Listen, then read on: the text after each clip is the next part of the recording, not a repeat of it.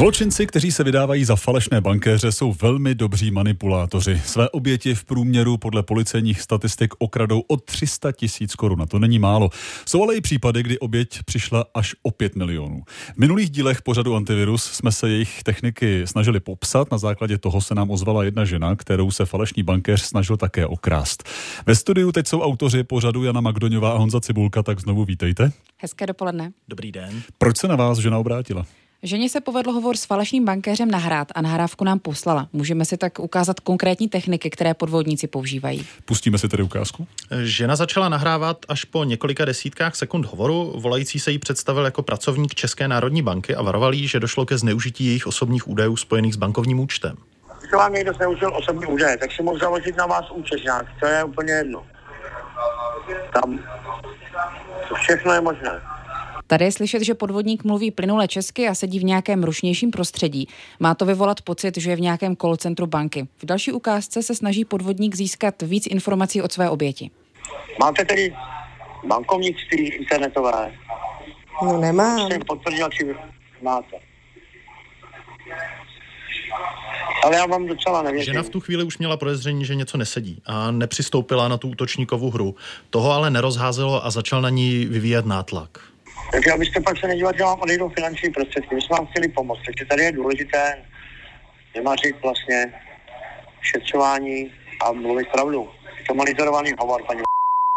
My jsme to příjmení ženy vystříhli a neuvádíme ho na její žádost. Samozřejmě útočník, ale to příjmení znal. Ano, ale oslovoval ji příjmením za Svobodna. Přitom už je několik let vdaná a má dvě příjmení. Napsal nám, že volající zmiňoval službu Revolut, kde je opravdu evidovaná pod stále svým příjmením za Svobodna.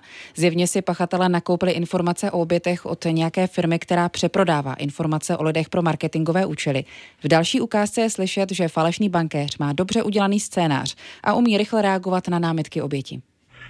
Že byste odesílala tyto platby vy nebo někdo jiný, prostě jestli máte... Já vám to opakuju znova, já nemám žádný elektronický bankovnictví, takže nemohli. Ale máte platební kartu, máte účet banky.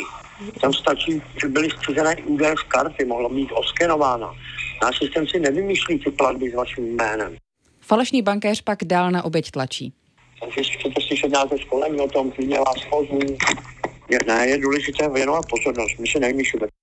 A tady ta nahrávka není úplně zřetelná, ale falešný bankér ženě nabízí, že ji přepojí na další kolegy. Přepojování hovorů ti útočníci využívají poměrně často, působí to pak důvěryhodněji, ale nakonec stejně ten útočník udělal chybu. Na jaký jméno je ten účet? No, všeho pana manžela. Máme systém, který tak já si to tady zadám a mě to vyhodnotí technické oddělení, tam mají veškeré informace. Ale to, že to, to si vymýšlíte, protože já nemám žádnýho manžela pana nemám. No a předpokládám, že poté už to podvodník vzdal. Ano, ta žena se ho ještě ptala na jméno, ale na to už jí neodpověděl a ten hovor rovnou položil. Je to, co jsme slyšeli, dobrou strategií pro podobné hovory? A ženě to bylo podezřelé od začátku a nenechala se zvyklat. Naopak je v nahrávce slyšet, že místy tlačí na falešného bankéře. Chce po něm vysvětlovat informace, které jí nesedí nebo nedávají smysl a nakonec uspěla a donutila ho udělat chybu. Bezpečnější je ale hovor hned ukončit a zavolat si do své banky. Ideálně si tam zajít. Na druhou stranu žena tady podvodníka zdržovala skoro čtyři minuty, takže třeba tím ochránila nějakou budu. Oběť. Nedají se takové podvodné telefonáty nějak zablokovat rovnou? Jo, vykle úplně ne. Pachatelé ta telefonní čísla často mění nebo je rovnou podvrhávají. Tuzemští operátoři se s tím nově snaží bojovat, ale je to jenom částečné řešení. Některá volání třeba umí zablokovat nebo alespoň ukáží, že se jedná o zahraniční telefonní číslo. Jediná funkční obrana je ale zkrátka nic obchodního nebo v souvislosti s penězi neřešit po telefonu. Navíc s někým, komu jste nevolali a on zavolal vám.